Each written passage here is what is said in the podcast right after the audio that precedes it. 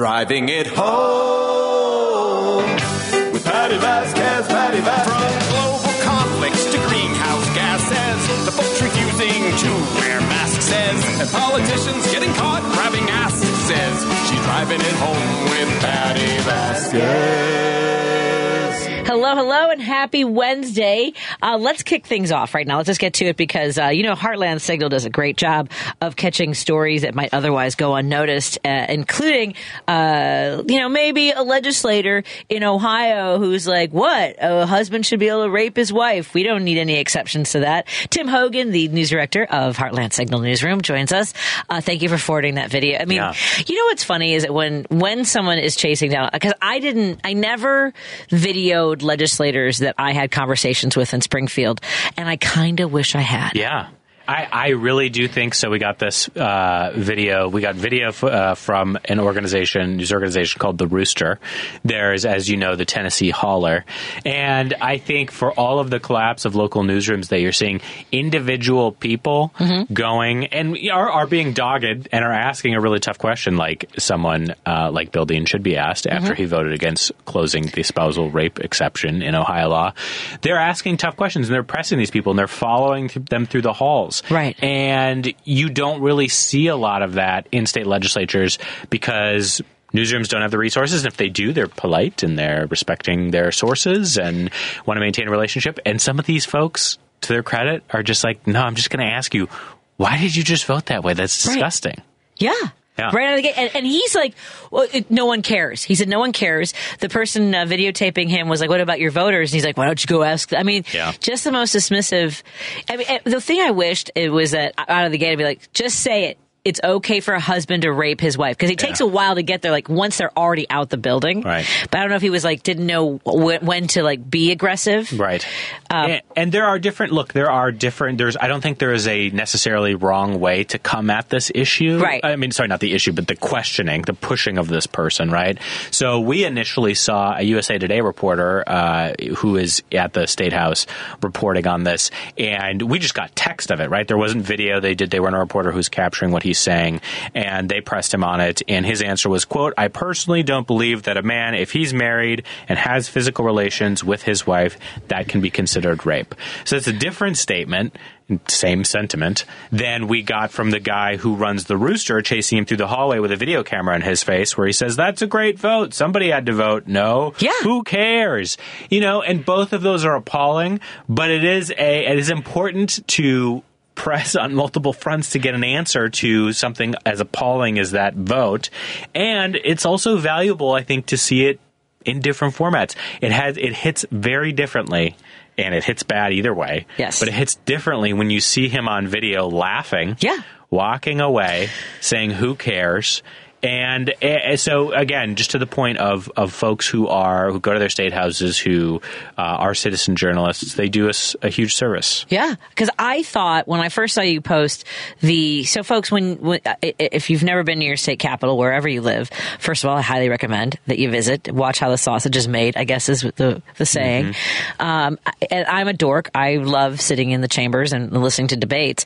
At first, I thought maybe he just mistakenly pushed that button and then was going to be like, and, and then, but but when they do that, they can uh, uh, retroactively say that wasn't the way I wanted to vote. So he had an opportunity to change his vote uh, for the record.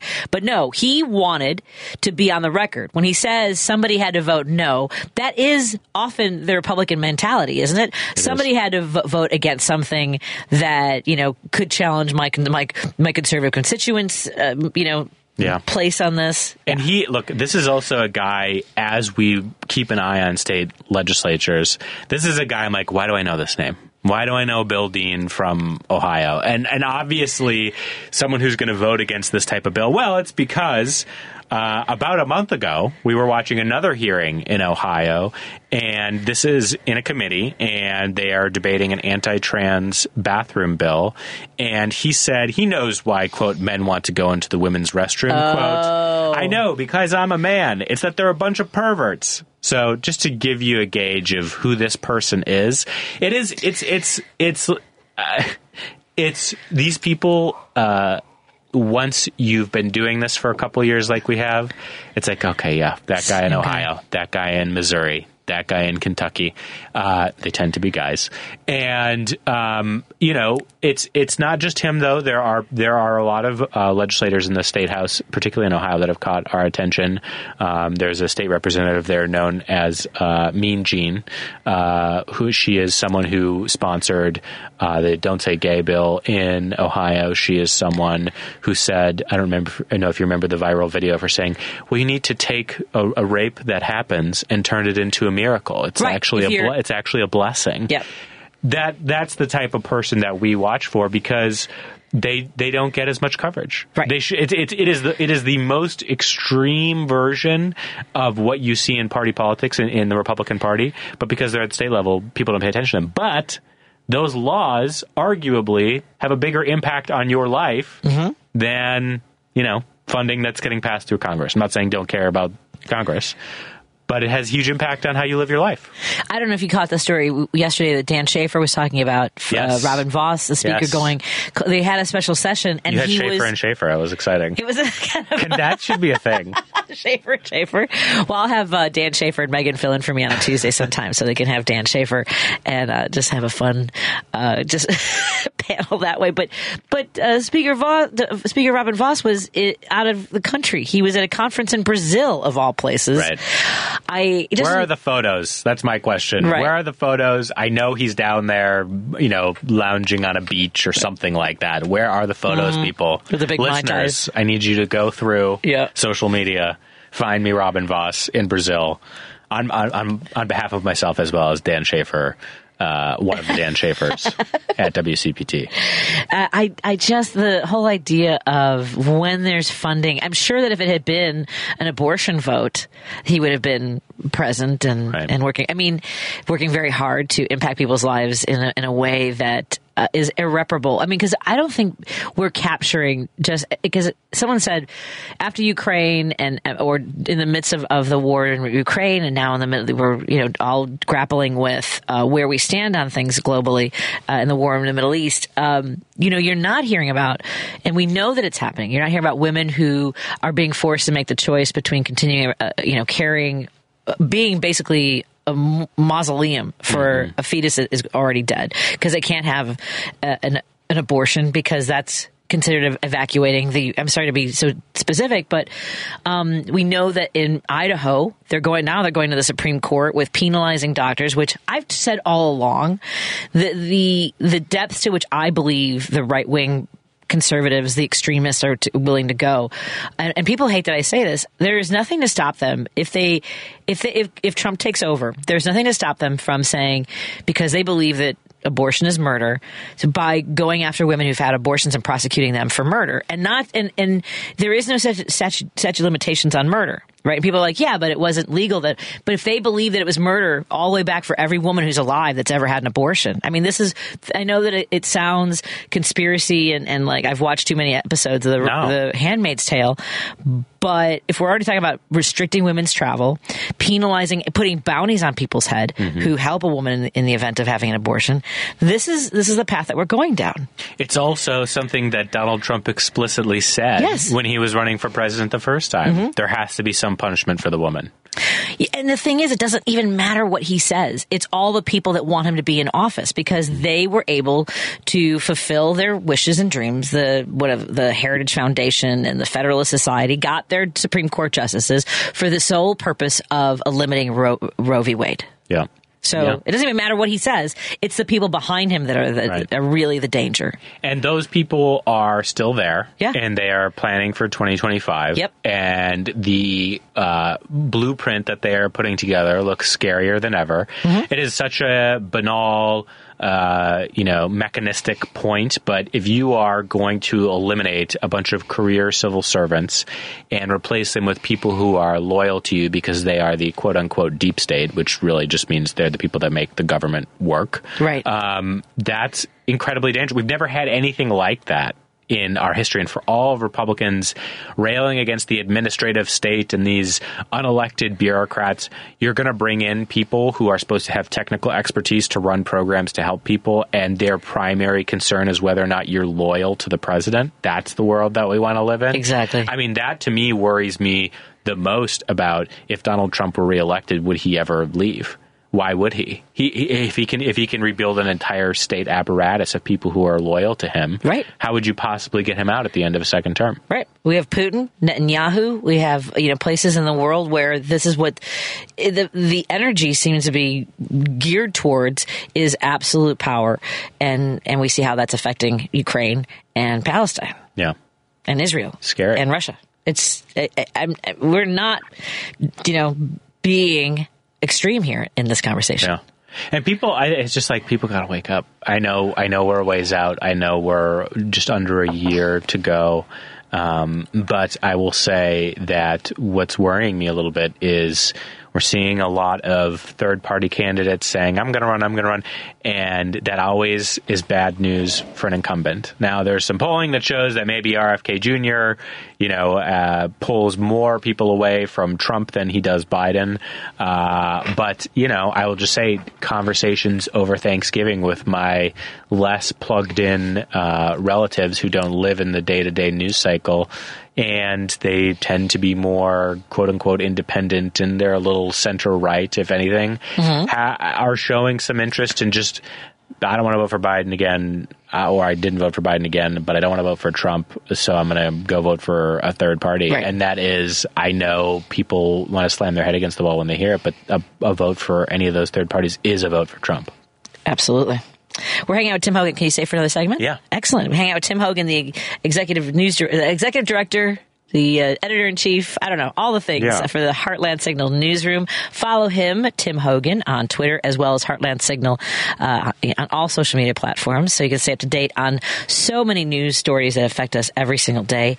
And uh, we started out talking about Ohio. Let's see what uh, I want to talk about. Um, want to talk about Twitter actually when we come back because I know you and I, you know, we can't play that Elon Musk sound clip that just just happened. Uh, was there a We sound? would get we would get bleeped. He he was asked at uh, I think the New York Times DealBook Conference he has a message for his advertisers that have left, and uh, Really? the uh, the acronym is I believe GFY was his answer. Well, yeah, I mean, it's nice to be a billionaire. Wanna- before we run to the break, let's. I want to thank our sponsors, uh, Minocqua Brewing Company, of course. Our good friend Kirk Bangstad, fighting, fighting the good fight in uh, the deep red parts of Wisconsin and selling great beer and merchandise. Go to the website, go to the Facebook page, and follow his story, Minocqua Brewing Company. Also on the Patti Vasquez show page, you can see pinned there right at the top of my page the locations where you can pick it up Minocqua brews in your area. And uh, I love the choice seltzer. I just do. And they've got wine now too. So yeah. And Woke Coffee. Want to thank our friend Warren Price at European Collision Center over at, at 4080 North Broadway, that Broadway. That's European U.S. Collision Center. 4080 North Broadway. The phone number is 773-248-1200. And please visit kidsaboveall.org. They are in the middle of their big fundraising, uh, their big fundraising push to make sure that kids have all the toys and wonderful surprises during this holiday season. More in a moment on WCPT 820 Heartland Signal.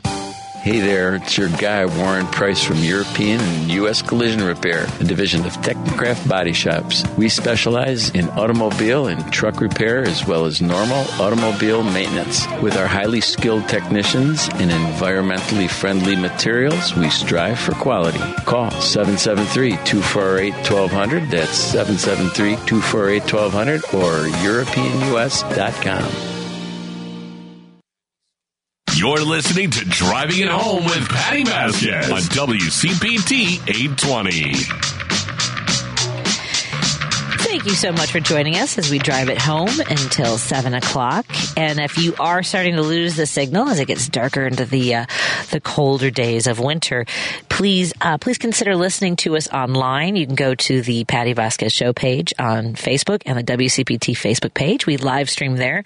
Tomorrow, we I don't think we're live streaming uh, visually tomorrow. I'll be broadcasting from the National Museum of Mexican Art. There's an event that I want to highlight tomorrow, so I'll be broadcasting there, and uh, we'll still have our phone lines open from five to five thirty, and then I'm going to be uh, interviewing some folks who are doing amazing grassroots efforts in Pilsen uh, to help young people and uh, really find a way to make sure that they are safe and healthy. And we'll have those conversations tomorrow. Uh, we also uh, we want uh, well I'll talk about this a little bit as we get closer, but I will be broadcasting a little bit earlier in Minneapolis, St. Paul at nine o'clock. So for our friends who listen online, you'll get to hear that show a little bit earlier. And uh, we have so many new things to uh, to talk about. So I'm excited as we talk about those things in the coming days. Let's uh, take a phone call from Jim in Chicago. Hey, my friend, how are you doing today, Jim? Hi, Patti. I was thinking about the New Deal. Harry Hopkins, who was uh, uh, he had the purity of St. Francis in the county of a racetrack tout. He used to take it. He was he ran the the New Deal. He used to take him out to the racetrack and then give them the the dope out there, you know, what they were going to run. But I was thinking about the WPA, the writers uh, who got stipends to write. You know, when you hear about these poor writers today, how many great writers came out of that by the government? Uh, you know, between in tandem with the work programs. This is a writers program. I mean, Steinbeck. I can go on and on. I mean, uh, just hundreds and hundreds of great authors uh, who were Nelson Algren, who was. Uh, well, we're, we're, it would have never been heard from if they didn't get uh, government money. And uh, I think if Biden was elected again, I think something like that should be uh, thought about. They should. Uh, I'm sure there's some great writers out there that can't get traction, and uh, I know we need an infuse of uh, better ideas because uh, this is really getting stale. I don't know. What do you think, Patti? Uh, I'm trying to. So I, I, I'm- I, I think that we have so many more voices that need to be heard, and uh, and it is getting stale. I, I, I really don't know what the what the answer is. Well, it, it, it, but if you subsidize them, uh, where they were given a you know a work, you know, it's just a work program Right. because that's what that's what that's what Harry Hopkins said to, to Roosevelt. He said, "Remember, they need a job. They need the job. They need the job for their dignity. They need the job for their." For their pulse of their day and so on and so forth. We don't. I was rather than relief. this was and th- right and this was the thing that I think that there were there were conversations about this early in the uh, Obama administration after the the collapse of the housing market in Sure, 2008. after, sure. Yeah, and sure. Republicans- After the Great Recession. Yeah, the Republican. Well, and, and there was a window when I think Obama could have accomplished more, and for whatever reason, whether it was his advisors or not wanting to push too hard, uh, where I think we had a window of opportunity to get that done, amongst other things. Uh, and I think that without it being an actual New Deal, I think the infrastructure and the Inflation Reduction Act of 2022, without it being the Work Project, because the Works Project under Roosevelt was also in the arts. You know, that's how we have the Tennessee Valley Project. That's how we have uh, the you know the Hoover- Absolutely, yeah. even though the Hoover Dam was started under obviously Hoover's administration, it was something that was completed under Roosevelt, and so many of the advances that we enjoy now were because of the New Deal. But there, you know, there's so much more. You know, one, there's a lot more information that travels or misinformation that travels quickly, and a resistance to doing anything that might help people and have lasting results. I don't know how. I don't know what the answer is. No, I don't either. But uh, I mean, we we have to use our imaginations. I mean, we're stuck. You know, when people talk right and left, I feel like I'm in a car and there's a, a person in the back seat going right, left, right, left. In other words, you know, I'm going to smash into a into a brick wall. I keep hearing that right, left. I mean, that's been going on for hundreds of years. Is right and left nonsense. We have to get out of this and, and get into the uh, 21st century and look at it like. Uh, uh, you know, uh, just move civilization forward. Thanks for well, taking my no, call. here, Jim, Jim, you. but it was a, it was the Yeah. same. Look, it's the same. I think one of the big differences right now is what one of the big successes under Roosevelt was how the wealthiest and corporations were taxed, and we have brought that down so much that they've been able to consolidate so much more power. Because at the time, the New Deal was resisted by the wealthy and the and the conservative segments of the country, right, and calling them socialists, Uh, and they Sure. they they had moderate success. Obviously, we were fortunate that we were able to push for push back on that because otherwise, World War II would have had just much more horrific uh, results for the United real States. quick, real, real, real quick, Patti. He used to say, he was used to say, "I'm having lunch on grilled millionaire today." and if you don't like, if you don't like today, it's billionaire. Unfortunately, now it's billionaires. You know, it used to be millionaires, but now it's billionaires. And he'd say. Uh, Oh, my friends, uh, my wealthy friends aren't going to go for this. And I say, bon voyage to you. I mean, in other words, no, Roosevelt was, uh, you know, the greatest president of the 20th century, but I think Biden is close on his tail, and I'm not just using that as a hyperbole. I really mean it. I think that Biden, give him four more years, I think he could uh, give Roosevelt a run for his money. Anyway, Patti, thank you very much, dear. Thank you. Appreciate it.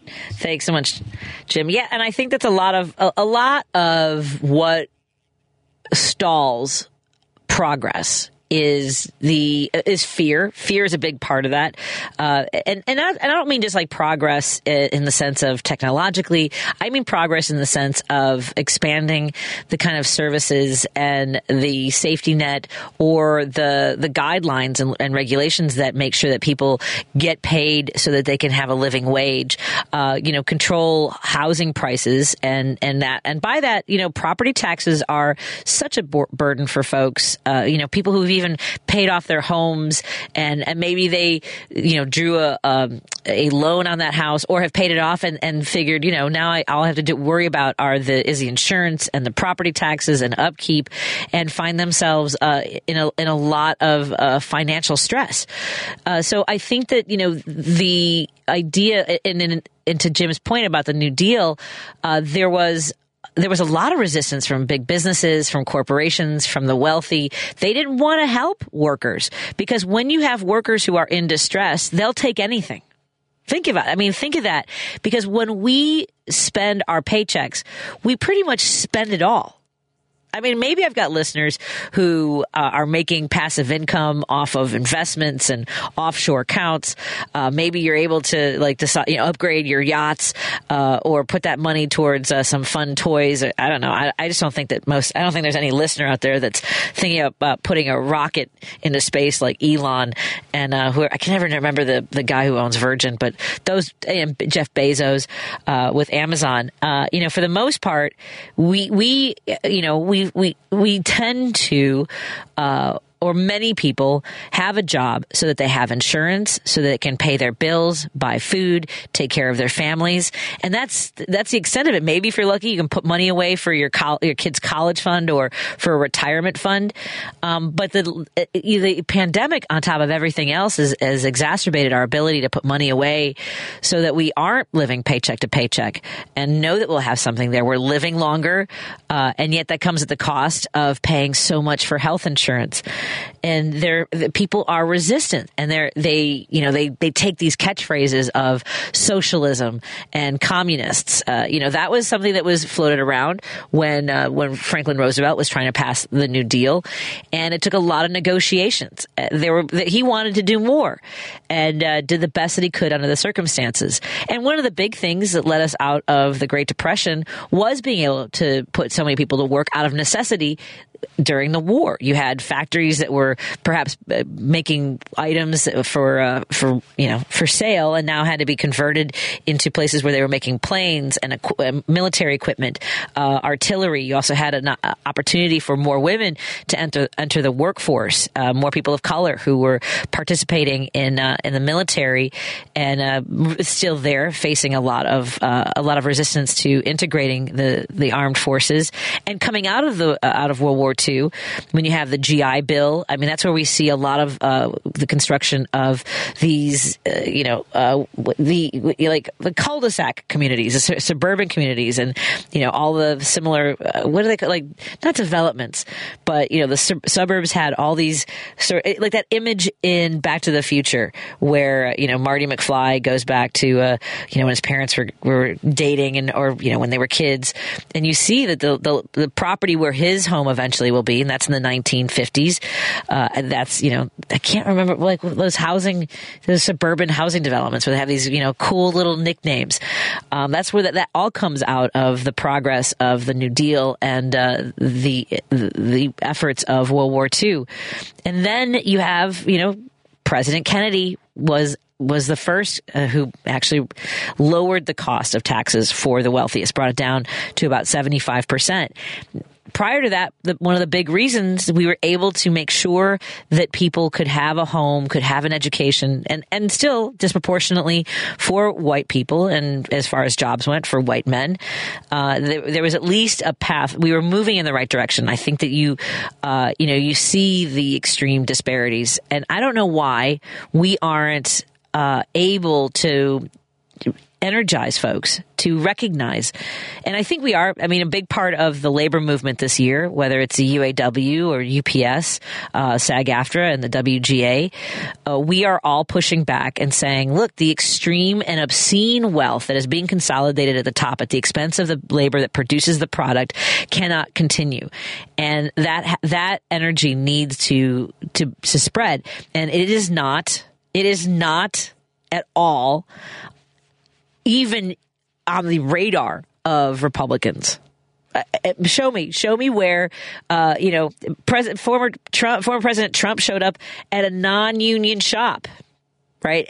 And sure, some of the conservatives will show up, uh, you know, at an event and be like, "No, I support you guys," uh, but from my experience and in my opinion, Republicans do not support the efforts and the the the, the true uh, energy that goes into being a laborer uh, of what it is. Look, you know, we, we see these uh, these electeds, you know, talking about how in Wisconsin there was a, an elected who said, you know, people should, should just pay for their own health care.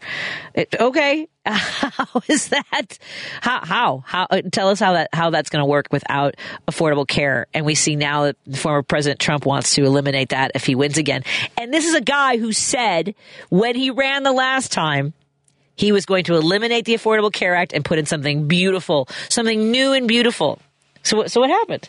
Nothing. There was never, the Republicans have never, ever been able to provide at the federal level an answer to how do we make sure people have affordable health care? Not once. And, and if I'm wrong, prove it to me. Send me, send me a link to, to, to disprove what I just said because I, I have not seen it. Let's take a quick break here. When we come back, we'll continue our conversation. The number is 773-763-9278. That's the number to call or text and join our conversation anytime on WCPT 820 Heartland Signal. Hi, this is Kirk Bangstad from the Minocqua Brewing Company, and I sell Choice Hard Seltzer, an all natural grapefruit flavored booze that you can enjoy for only 100 calories a can. Percentage of the proceeds of every can of Choice Hard Seltzer you buy goes to reproductive rights organizations in the Chicagoland area. Enjoy a light, refreshing hard seltzer this summer and support reproductive freedom at the same time. Buy yours at Beer on the Wall, Arlington Heights, Woodman's in Bloomingdale, Kenwood Liquors in Homer Glen, and more to come. Must be 21. Please drink responsibly. Patti Vasquez is taking your calls now at 773-763-9278. Driving it home with Patti Vasquez now on WCPT 820. Uh, catching up on some texts, and I want to apologize to uh, the texter from the 773. Uh, of course, some of you who text from the 773 are like, is that me?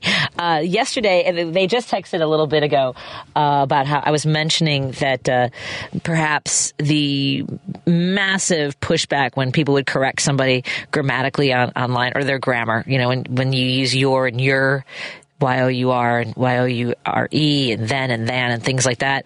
Uh, I was telling Tim Hogan, our news director for Heartland Signal, that I wonder if all that was the precursor, sort of the prepping us, you know, intellectually, neuro- neurologically to catch, uh, so that we don't care about when a sentence is properly formulated in, you know, professional publications because of AI generation. So if you don't care, if, whether it's texting or tweeting, whatever on social media, if you start to not care about how people formulate their thoughts and put it together, I, like I use commas in my in my texts and tweets. I semicolons and colons. I try to use all that properly. I was a big dork in grade school. I loved diagramming sentences. I love my favorite's that curve, that little curve line where you put a gerund because it's a it's a passive verb, and you know when you have your you make sure you have your article, your verb, your nouns.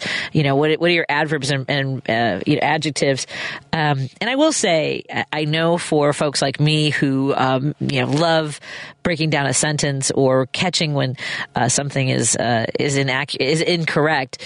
Uh, again, I'm a dork, and, and I try. I, have tried. It's very hard not to sound haughty on social media.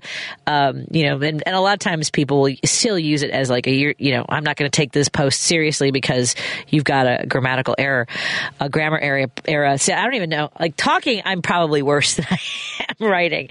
Anyway. Um, the uh, the texter says uh, thinking the whole grammar Nazi thing was played up intentionally to provide cover for non-English speaking trolls and bots. Another, that's absolutely a good point. So, uh, you know, bots, trolls, and artificial intelligence. Uh, so if you lower your standards for proper grammar, uh, then you're less likely to care uh, what the source is. So I'm just I'm not saying we need to gear up our uh, our grammar police uh, equipment. I'm just saying I, I think that the, we lowered our expectations when it comes to how we write a sentence. But also from the seventh seven three, I want to uh, catch up on some texts that you that you posted yesterday.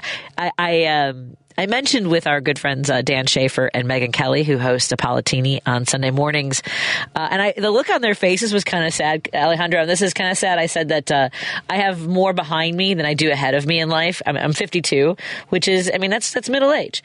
Uh, unless I live to be 104, which is not. But I mean, I better take a lot better care of myself.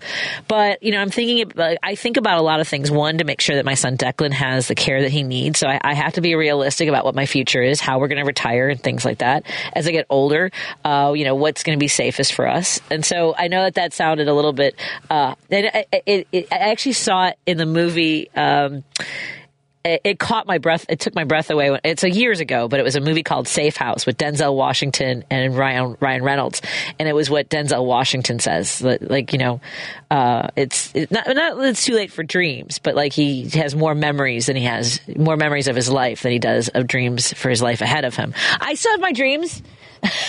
do you want to jump in, Alejandro? Do I sound crazy? You, you know, your microphone works in there. If you want to, if you want to share your thoughts on that, does, does it sound too dark to say something like that? Like I have more behind me than I do ahead of me. It's just, or it's just realistic. I don't know if your mic is on.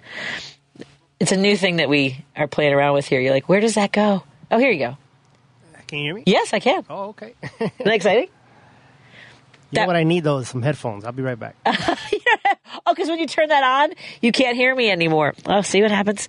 This was one of my requests. They asked me what I wanted in the studio, and I said I wanted the ability to talk to the producers because they're behind the glass, and I'll, and uh, sometimes they, will join me, and sometimes they got a lot of, a lot to like to work on during the show. Um, and of course, I know I keep uh, the producers on their toes. Let me see what the other. Um, uh, let me see if there. Uh, so anyway, to that point, the texter from the seven seven three yesterday said, "You'll live to to one ten and like it." okay, I mean, as long as there's still good movies and television, uh, I guess, and some good books to read. I, I don't know. I mean, there there are folks who who live vibrantly. There's no headphones for you. Anyway, so that's that was my uh, that was my take yesterday, and I think people thought that was a little. I know it's a little dark, but there are moments when I just have to be realistic.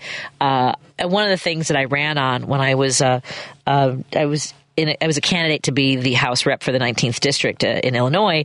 Um, I was telling uh, some folks from different organizations that I work with. Uh, I work with uh, my friends over at Little City who do incredible, um, just programs for uh, individuals with de- developmental disabilities, uh, housing and, and, community support services, employment. Um, but I was telling them that, you know, when I ran, I was talking to Congresswoman Marie Newman, who is now the executive director at Little City. I was telling her that um, I would tell folks that, look, the, the truth is that parents like me, uh, parents like me and Steve, you know, we try not to think about it. We don't uh, latch onto it. We don't dwell on it. But I, I'm worried. I'm af- I'm afraid to die first um, because I don't know how Declan will be cared for when I'm gone. And and I was talking to uh, Marie Newman about you know care for um, individuals with uh, disabilities who are in their 60s and 70s, and like I have to make sure that I do everything I can. And and the reason I ran for state rep was I I want to make sure that people have what they need. Because you know folks will say, oh yeah, of course we should take care of seniors and individuals with disabilities, yet we are so far behind almost everybody in the country. We are 49th in the country. So my goal in running for office was, look, if we're doing everything else right, then we can truly put our money where our, where we say our priorities are for kids education, for senior services, to make sure veterans have what they need.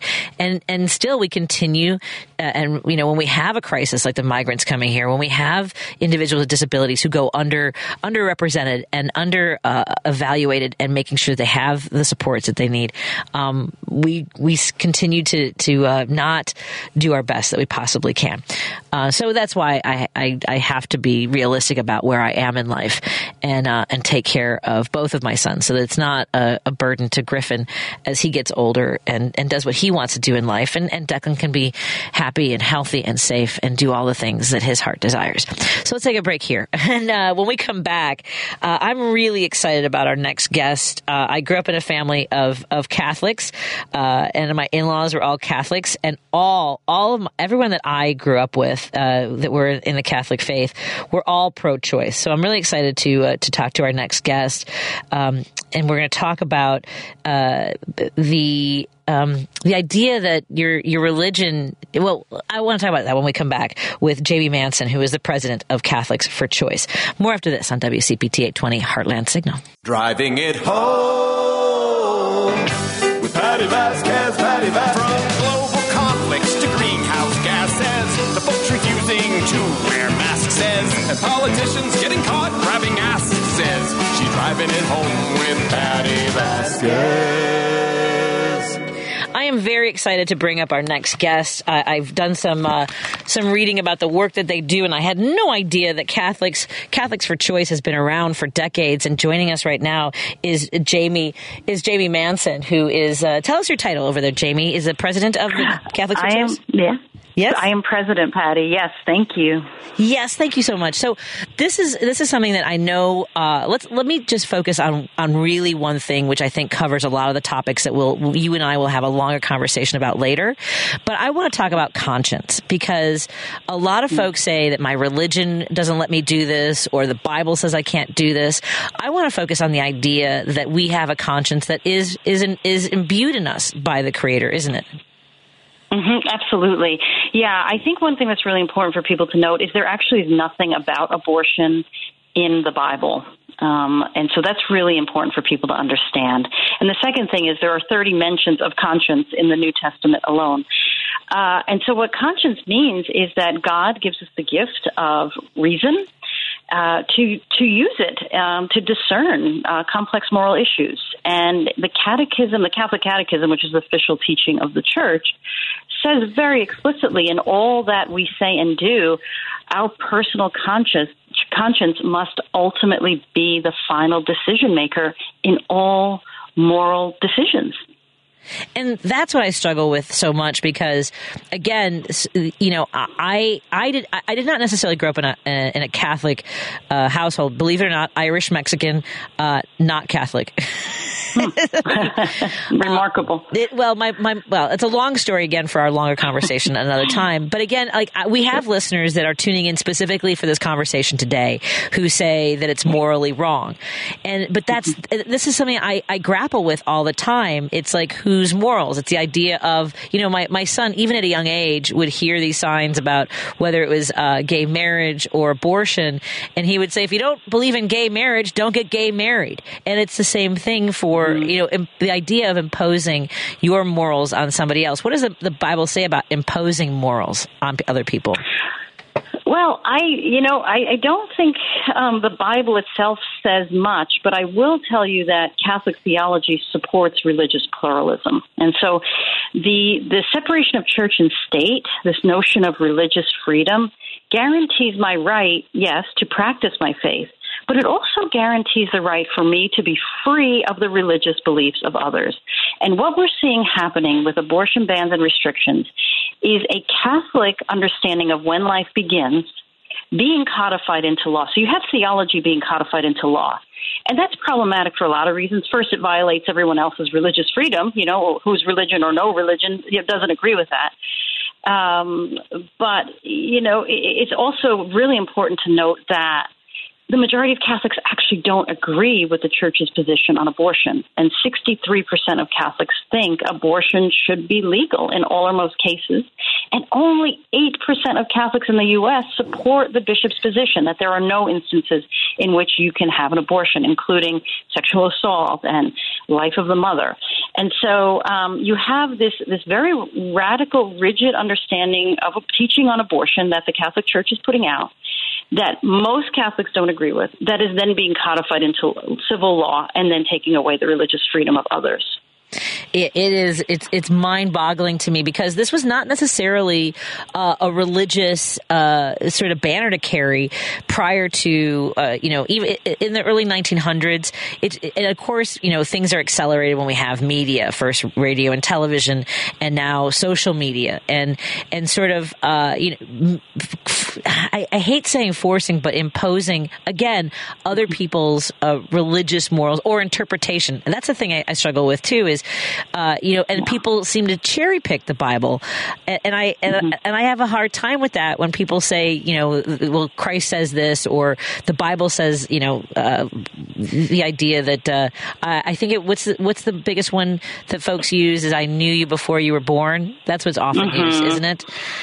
Sure, it is, but the Bible is not the rule of law in the United States of America, and that and to, and to make it so is a violation of religious freedom, which we are guaranteed in the Constitution.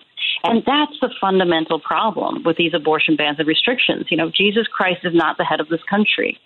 Um, you know, and so that that's that's where things are getting very, very um, dicey, quite honestly, because there are you know right wing Republicans that have theocratic aims that would like to see a theocracy established in this country, um, and they are using issues like abortion to exploit. You know, um, uh, they're they're using abortion to exploit. Um, you know, the, the the minds and hearts of people when in fact their aim is a much more nefarious agenda, uh, which means taking away voting rights. You know, taking away democracy. It, it is. It has been something I have struggled with for, for years. I, I had a uh, a very uh, devout Catholic friend that uh, I used. To, I was a lifeguard at the University of Illinois, and we used to get into big arguments. Uh, and I and I was just taken aback because I had I hadn't really you know I was 18 and had not you know, really come across somebody who felt that that um, very uh, forceful really about it. I mean we I mean, we we came to yelling at each other, and I thought mm. you know then then don't you know don't be in a situation where you have to make this choice. That's the other thing too, mm-hmm. because you also support access to birth control, correct? Correct. And that is something, you know, the Catholic Church still bans all forms of artificial contraception.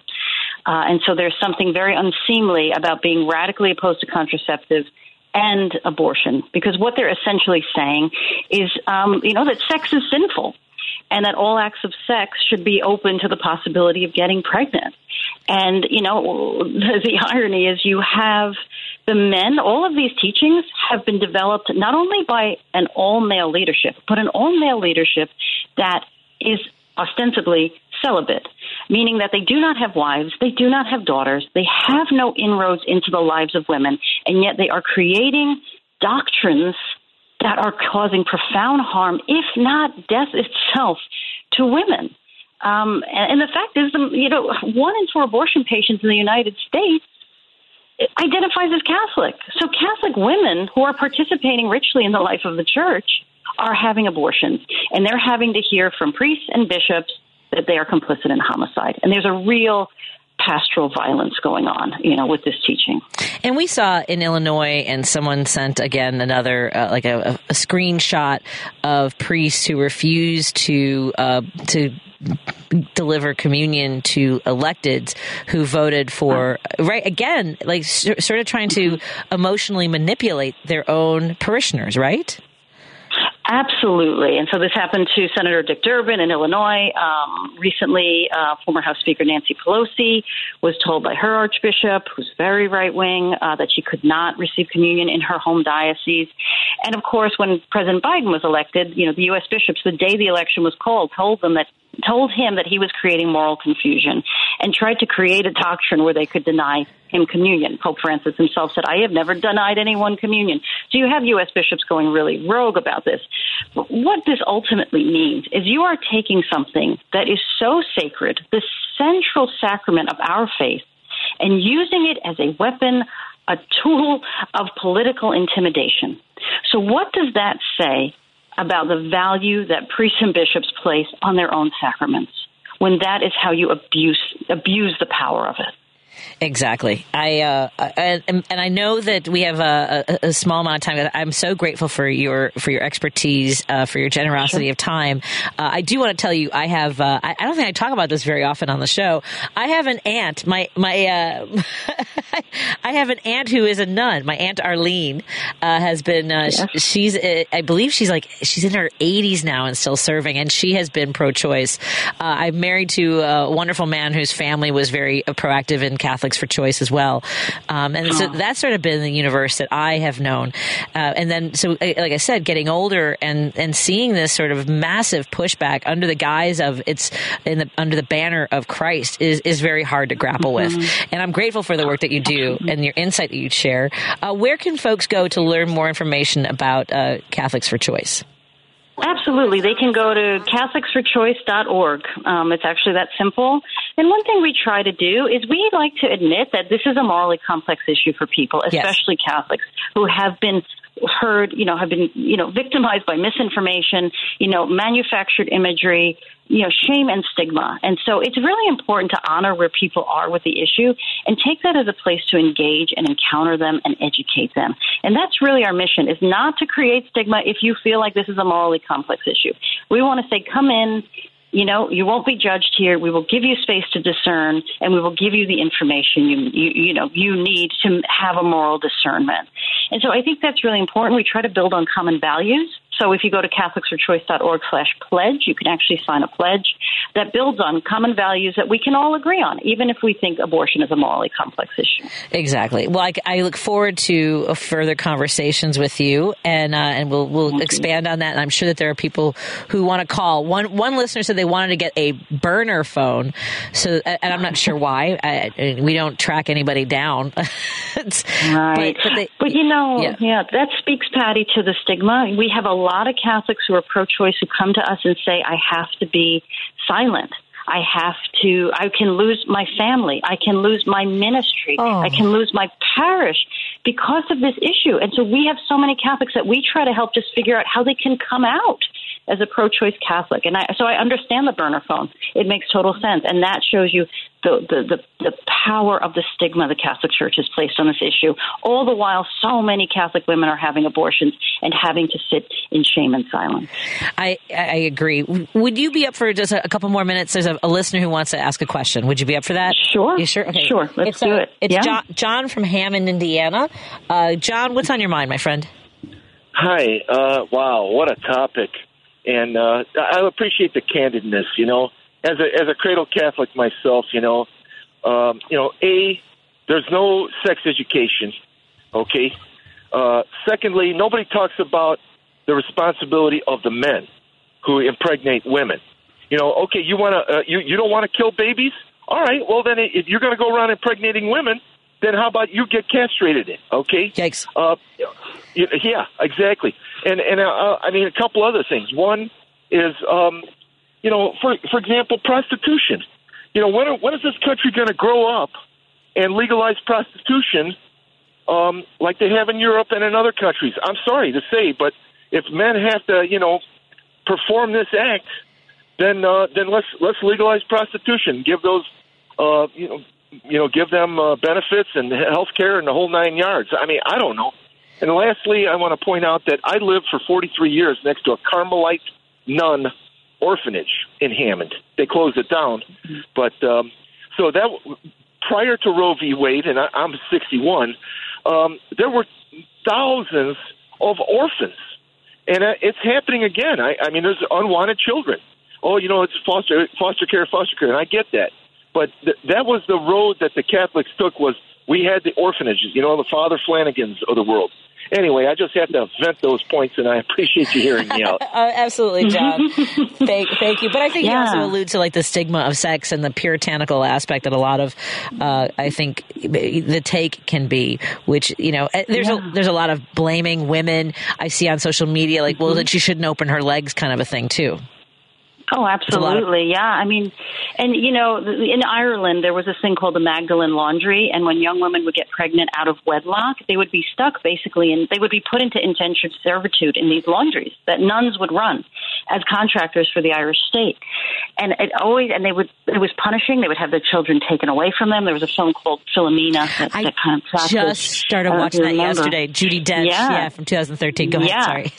it's all no, no, and it's all it's all true. And you know, there were no Magdalene laundries for men. You know, Right. so men could get could get have the sex they wanted, get all these women pregnant, and they they got off scot free.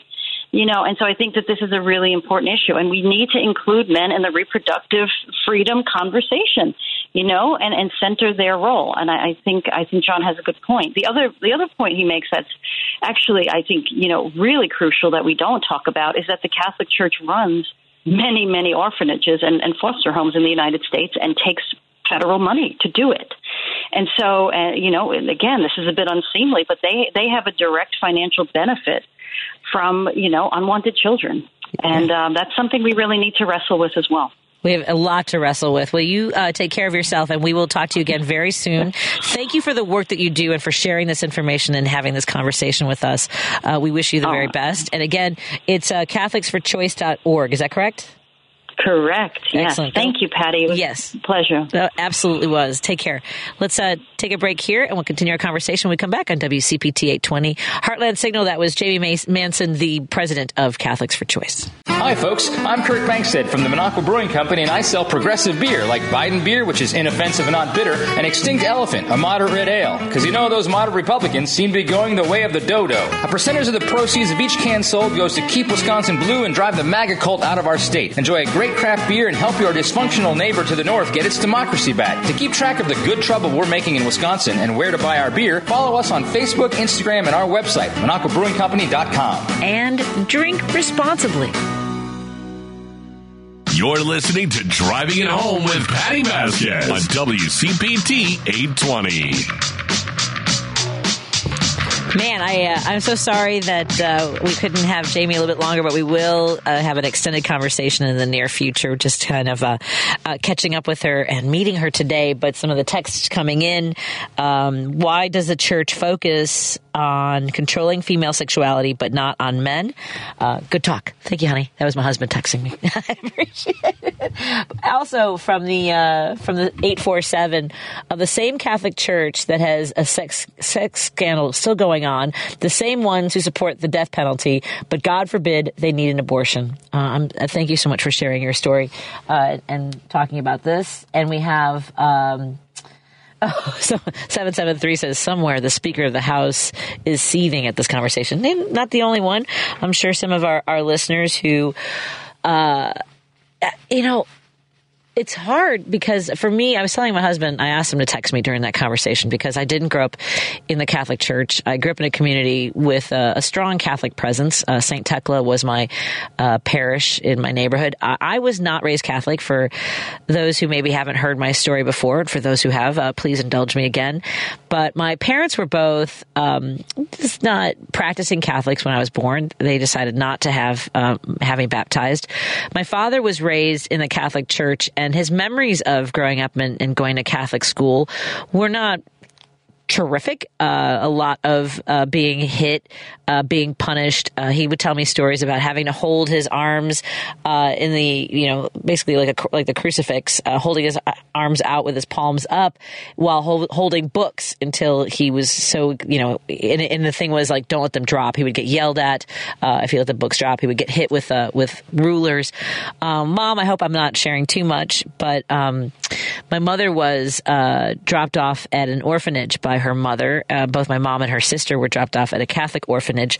Uh, again, my mother uh, experienced uh, emotional and physical abuse uh, at the Catholic orphanage, and um, I, I struggled in my youth with religion um, because I, I I became my so this is very complicated. I just remember my mom telling me when I had a crisis of faith uh, that she had come to the understanding that there were so many different beliefs, but she didn't know that until later, in, like in her teens or 20s when she went to college, that you know what she was being told and what was being forced upon her by the nuns at the orphanage uh, that that wasn't necessarily the the entire universe uh, and and when you so when you grow up in that and I do think that being spiritual and, being in a religion can also incorporate having questions and having a crisis of faith and wondering, you know, it, it, what I is, is what I have been told, what I've been taught, what I've come to understand is absolutely the truth. Uh, so when I was born, uh, again, my parents did not baptize me. My mother had become a Mormon in Mexico. She had met some missionaries. Um, she, you know, she found she was interested in their teachings. And the thing is that my mother, uh, is spiritually open to all kinds of, of religions. She's also uh, practiced Buddhism, and uh, that's something that I have, you know, whether it's meditation or understanding reality and, and permanence. Uh, that right now, you know, what's happened in the past, you know, is, you know, it is it can impact you, but you also, you know, need to be in the now but at any rate, um, I was uh, just I kind of was all over the place. I went to Lutheran school. Uh, I was a, I was baptized Mormon. I had, I would go to Catholic. Uh, I would go to Catholic services a lot with my friends, uh, whether it was for their celebrations or just to, you know, I was curious. So for me, I think that religion is a gathering of people who have similar beliefs. I don't think that religion should impose religious organizations should impose what they believe, what they what they think we should do morally. I just I don't I just don't buy that.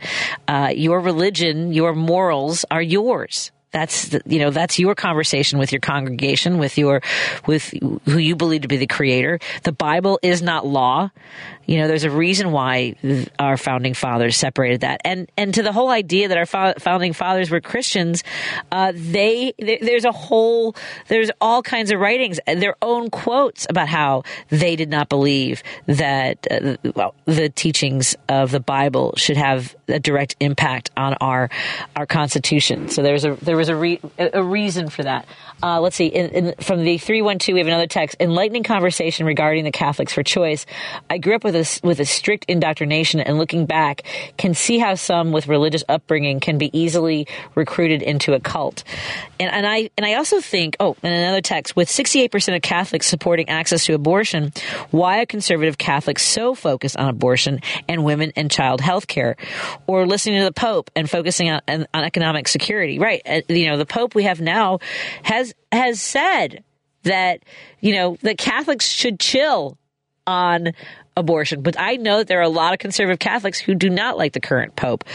Uh, but I, I appreciate his teachings. I, I like listening to what somebody who you know has the has the call to service, right? Many in, in religious groups, whether they're priests, nuns, uh, whether they're pastors, uh, you know, whatever, you know, elders in the church, they feel a calling. I think that some people, when challenged with something that uh, uh that contradicts their religious upbringing or their beliefs, I, I think there is uh, a there's first is sort of like a uh, you know attacking those who challenge their views. I think that's where we end up with a lot of this. And and again, I've said this before. For me, being a progressive, for being a liberal means I am open to other ideas uh, that are you know, coming from a place of wanting to help people, wanting to do what's right. When it is about control, I'm not open to ideas about controlling people or causing people harm. I am not open to expanding, uh, look, for example, expanding access to weapons of war that are, are in the hands of people in, who intend to, to kill as many people as possible. Uh, I just that I'm not open, to, and I will have arguments with people, but people who are absolutists on parts of our Constitution, and it's so bizarre because that would go. I mean, I can't imagine that you know, Christ would want children slaughtered in their schools or people in their grocery stores, their synagogues, movie theaters. Uh, I, I just, I, I can't, I can't buy that. I don't buy that people who wave the banner of Christ truly are pro-life. I, I can't, I just, I can't reconcile it with, again, someone mentioned the death penalty.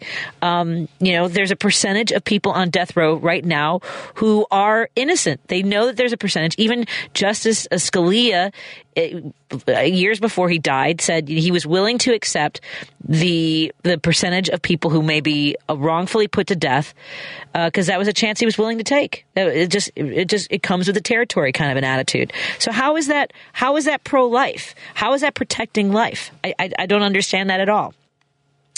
Uh, let's see uh, we have uh, we've got a, oh we uh, we have a, a ditto. I'll, I'll take a ditto. Um, the seven seven three. My religion says I can't do that. No problem. My religion says you can't do that. That's a big problem. Exactly. Yeah. I, am not. I, I just I'm not interested in what your religion uh, has to do with me. if you if you're you know if your calling is to recruit more people, well, it's certainly not by controlling us. Uh, and and doing it legislatively is what they seem to be intent on doing. Whew. Let's take a break here. 773-763-9278. That's the number to call and join us anytime uh, for any reason. I am excited. In just a few moments, I am going to uh, share an interview that we did earlier today. Now, we, we pre-recorded this, and the video is going to be available online. We uh, we were able to. We had an interview with the Assistant Secretary of the Department of the Treasury, uh, Eric Van Nostrand, and uh, that's coming up in just a few moments to talk about how the Inflation Reduction Act of 2022 uh, and the climate aspect of that is helping communities that have been disadvantaged, and whether it's communities in urban areas or communities in coal country, uh, fossil fuel communities that have been disproportionately impacted in the past, and how this is going to really uh, have a positive impact going forward. More after this on WCPT 820, Heartland Signal, and KTNF 950 AM, Minneapolis, St. Paul. Hey there, it's your guy, Warren Price from European and U.S. Collision Repair, a division of Technicraft Body Shops. We specialize in automobile and truck repair as well as normal automobile maintenance. With our highly skilled technicians and environmentally friendly materials, we strive for quality. Call 773-248-1200. That's 773-248-1200 or EuropeanUS.com. Earlier today, the U.S. Department of Treasury published a new analysis on the impact of the Inflation Reduction Act in driving clean energy investment. So we are thrilled to welcome to the show Assistant Secretary at the Department of Treasury, Eric Van Nostrand. Thank you for so much for joining us, sir. How are you doing today? I'm doing great, Patti. Thanks for having me. Uh, we're thrilled, and I know it's a lot of interviews. Uh, so one of the things that I want to know about, because the way um, the press release we got was worded, I'm like, I, this sounds like a great thing. So the analysis shows that investments in the clean energy economy are disproportionately benefiting economically disadvantaged communities. Uh, there's a lot. so how is it? So you're saying it's helping some folks who previously have been at, we would say, the brunt end of economic uh, and, and environmental issues. So tell us a little bit about that. That's exactly the key point. It's been a little more than a year since the Inflation Reduction Act passed, and the data that's come in so far has made clear that the law is working as the president intended on two, in two main categories. We're working to address climate change aggressively by making a lot of clean investments that are booming across the country. But importantly, and this is the main point of the analysis that we released this morning, those investments are tending to land in, in counties and areas of the country that are, are historically economically disadvantaged. So we're not building these new clean energy factories in the most advantaged parts of the country. We're building them in places that, um, you know, that are at the risk of being left behind from the energy transition in the absence of policies like the IRA.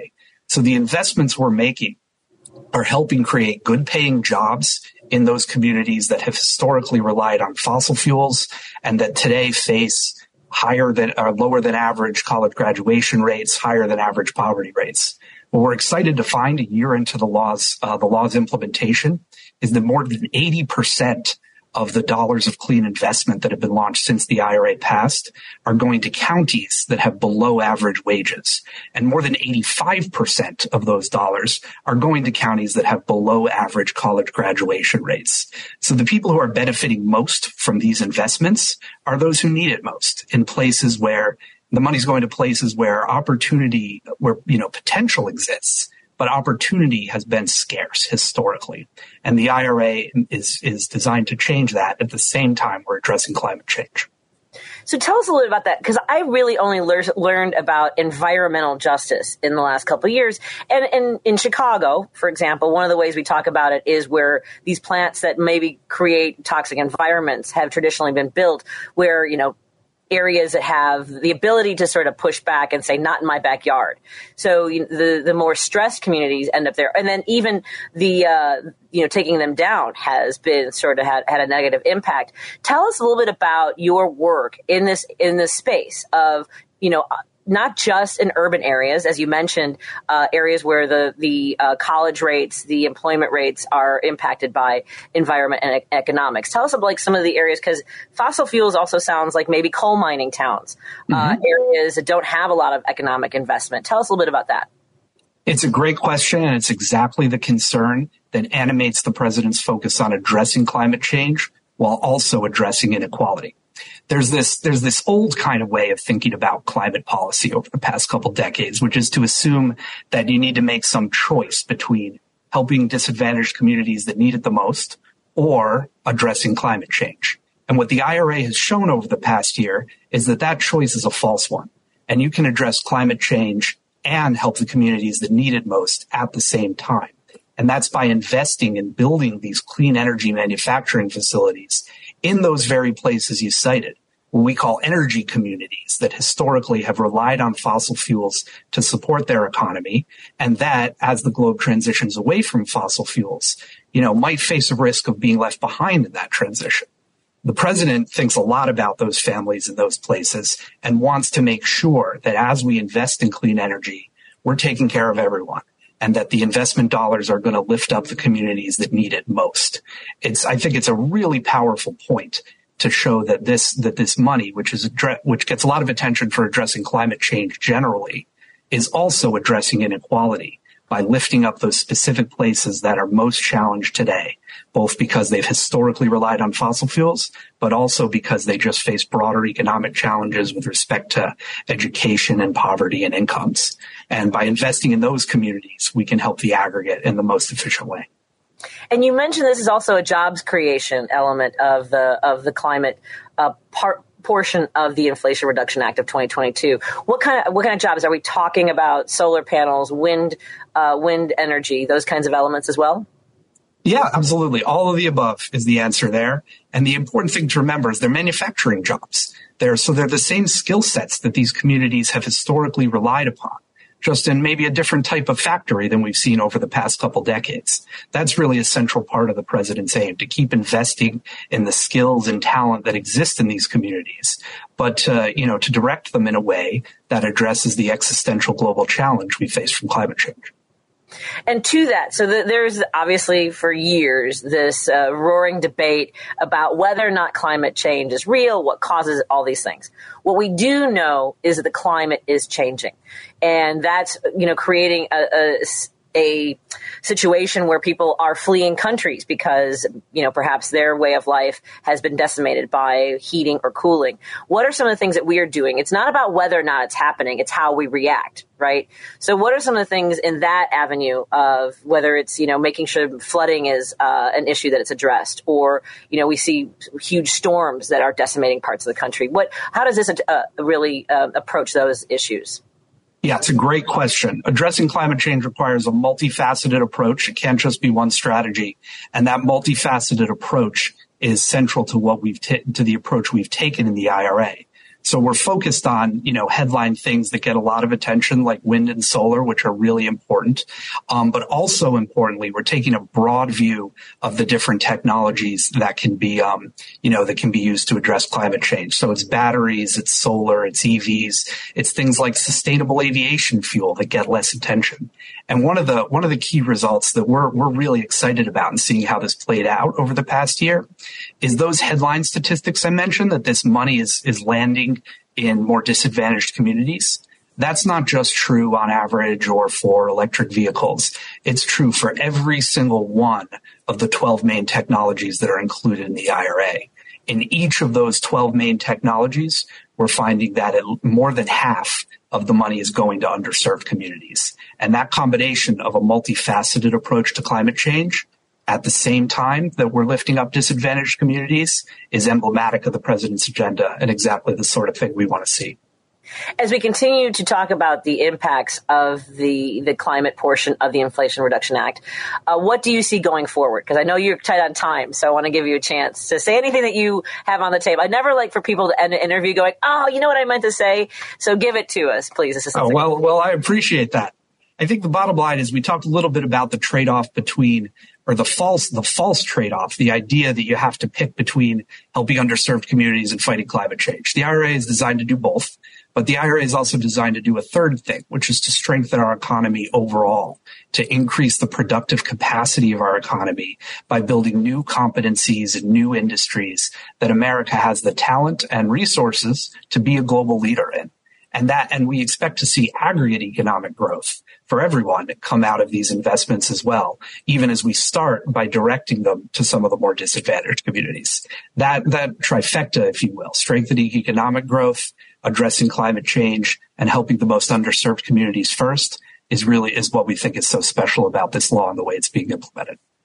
I'm so grateful that you're getting the word out there. And so my last question is, what is the best way? So some folks don't necessarily seek out this information. These aren't big headlines, you know, that are in the, the front page of the papers. How do people stay informed with what the, what kind of work you're doing and the successes that we're seeing? I'll, I'll, give you, I'll point you to two important places. The first is a, a, a, website that the White House launched a couple months ago called invest.gov. Invest.gov tracks broadly the investments that are being made in response not just to the IRA, but to the, the president's full trifecta of economic legislation over the past couple years, including the bipartisan infrastructure law and the CHIPS and Science Act. And invest.gov can uh, keep track of these ongoing investments. Um, and monitor where they're landing so you can see how these how these laws are affecting your community. And I'd encourage you to check out the Treasury website where we post this analysis and others like it that point to the economic impact of the agenda, both in aggregate, but also for the communities that need it most. Well, thank you so much. We need that information. Uh, we appreciate your time and your insight, obviously your expertise, and would love to have you back as your schedule allows, sir. Always happy to join, Patti. Thanks so much for having me. Have a great day. Thank you, sir. And that was our interview, our pre-recorded interview with uh, sec- the Assistant Secretary of the Department of Treasury. Uh, it was really, I, I, felt so, I was like, I'm doing what? it was very cool. So we hope to get more updates from various departments uh, and uh, keep in contact with the White House. Let's take a break here. We'll continue our show when we come back on WCPT 820, Heartland Signal and KTNF 950 AM in Minneapolis, St. Paul.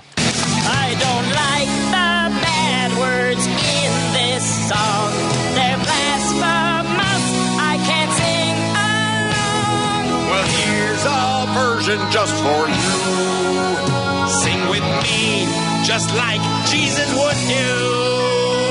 And vote! Gosh darn it! Oh, gosh darn Please it. vote, gosh darn it! Oh, gosh darn it's the American thing to vote, gosh oh, darn it! Gosh darn it! See that you vote, gosh darn it! Ah! Vote! Damn it! Vote! Damn it!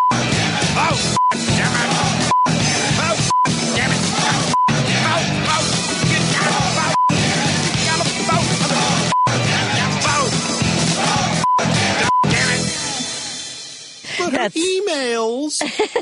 it's a vote gosh darn it by Steve Goodie. You can go to stevegoodie.com and I believe I don't know if that's on his album What I Did During My Pandemic Vacation, but he's got a lot of great songs.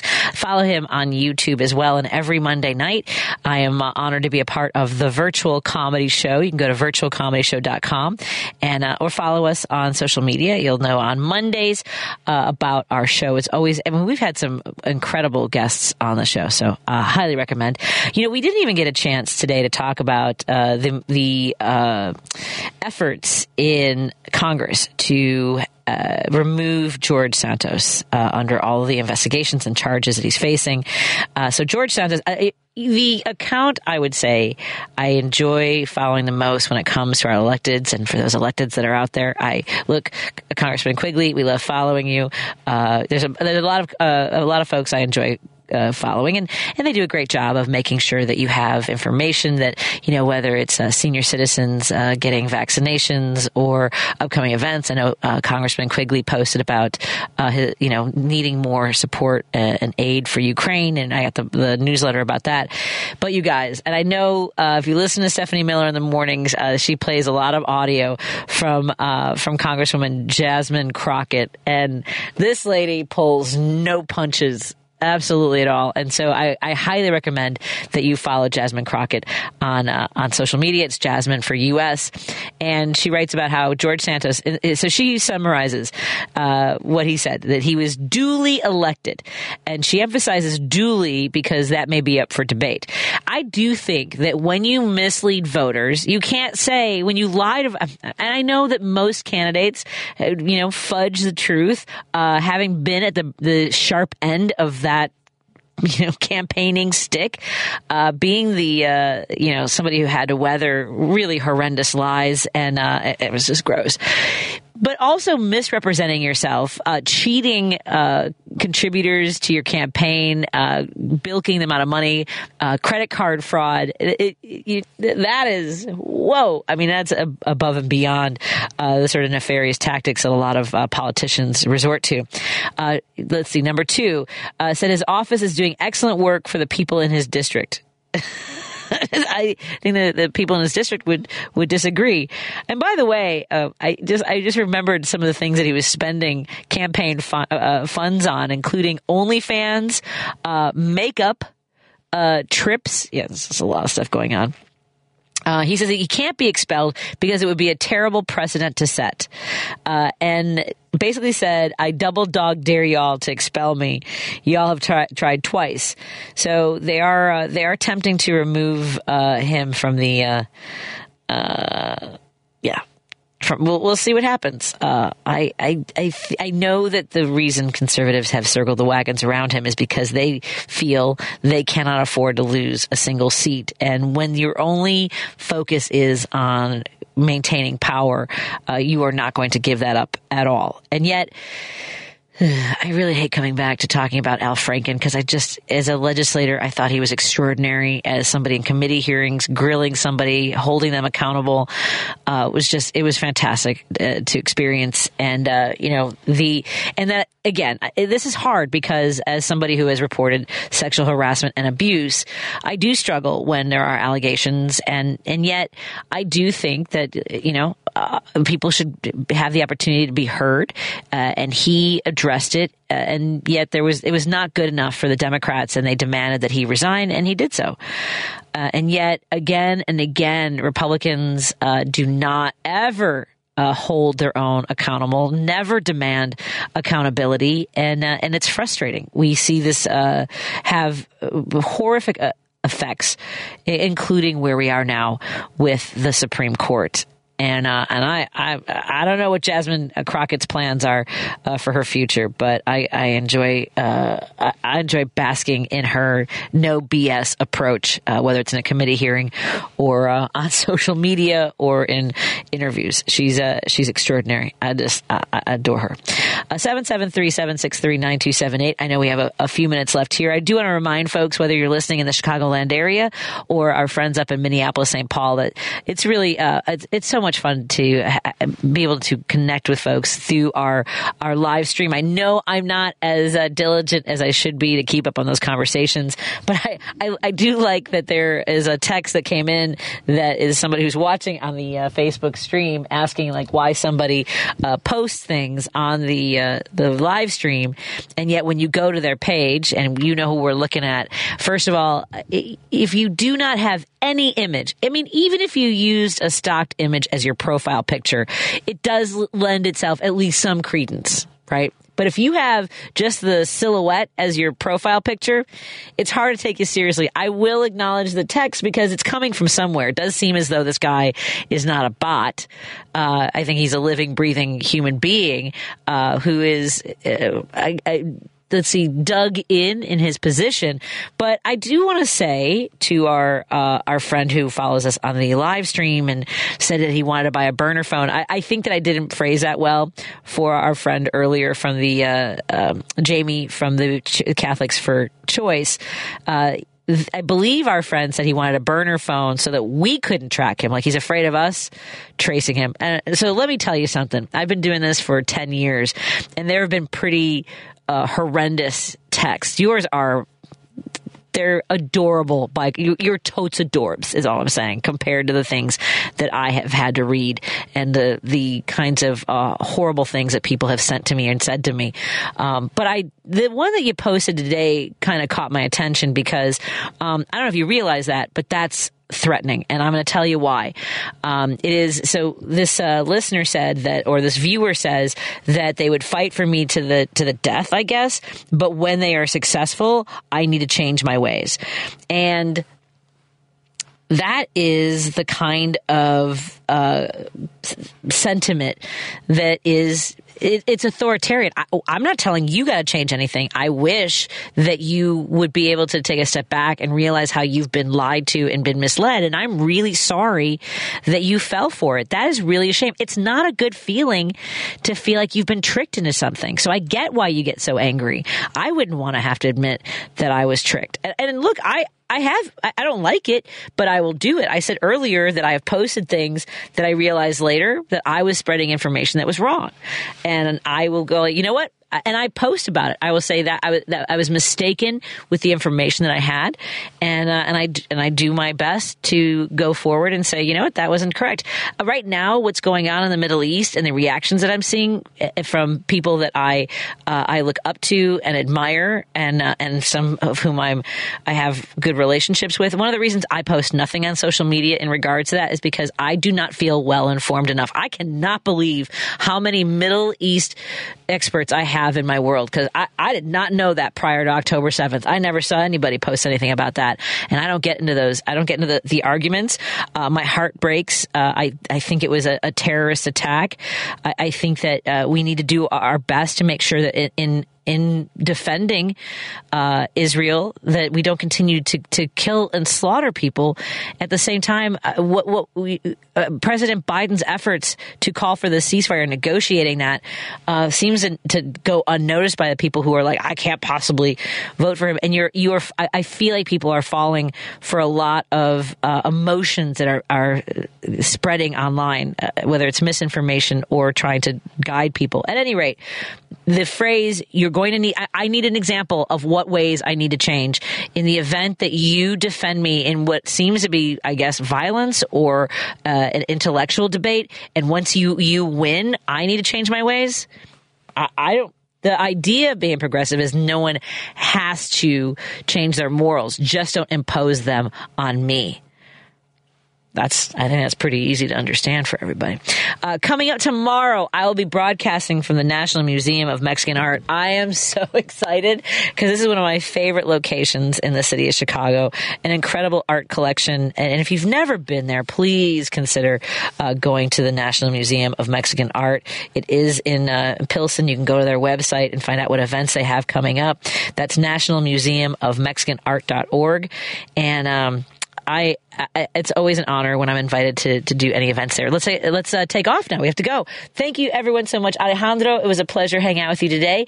Uh, next week, Dan Schaefer and Megan Kelly will be filling in for me and and uh, working with Alejandro on on Thursday. Um, and that's uh, that's our show. Mike Kreutz up next with Devil's Advocates. Thank you everybody here at WCPT. Have a great night.